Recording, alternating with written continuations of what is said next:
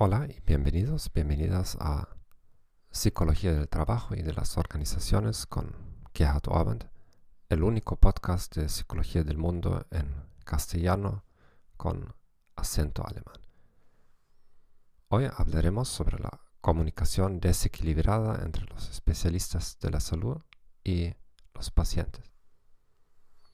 Este tema es relevante porque los problemas que discutimos se refieren potencialmente a cualquier comunicación entre un proveedor de servicios y un cliente. Los médicos tienen un alto estatus social y prestigio en la sociedad.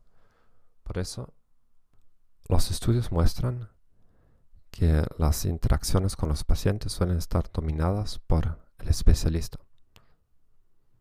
Muchos pacientes no se atreven a hacer suficientes preguntas.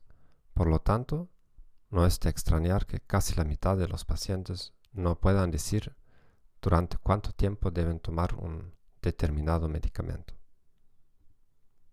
Aproximadamente una cuarta parte de los pacientes no pueden comprender el objetivo de tomar sus medicamentos.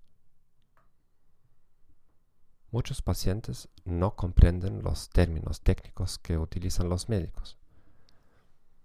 El reconocimiento de este problema ha llevado a algunos médicos a adoptar una posición del extremo opuesto.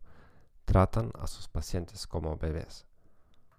En cualquier caso, cada vez más universidades médicas incluyen la formación en comunicación en su currículum.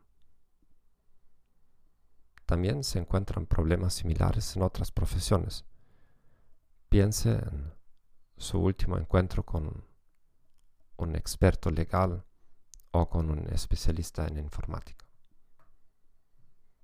Gracias por escuchar este podcast. Les deseo un muy buen día y adiós.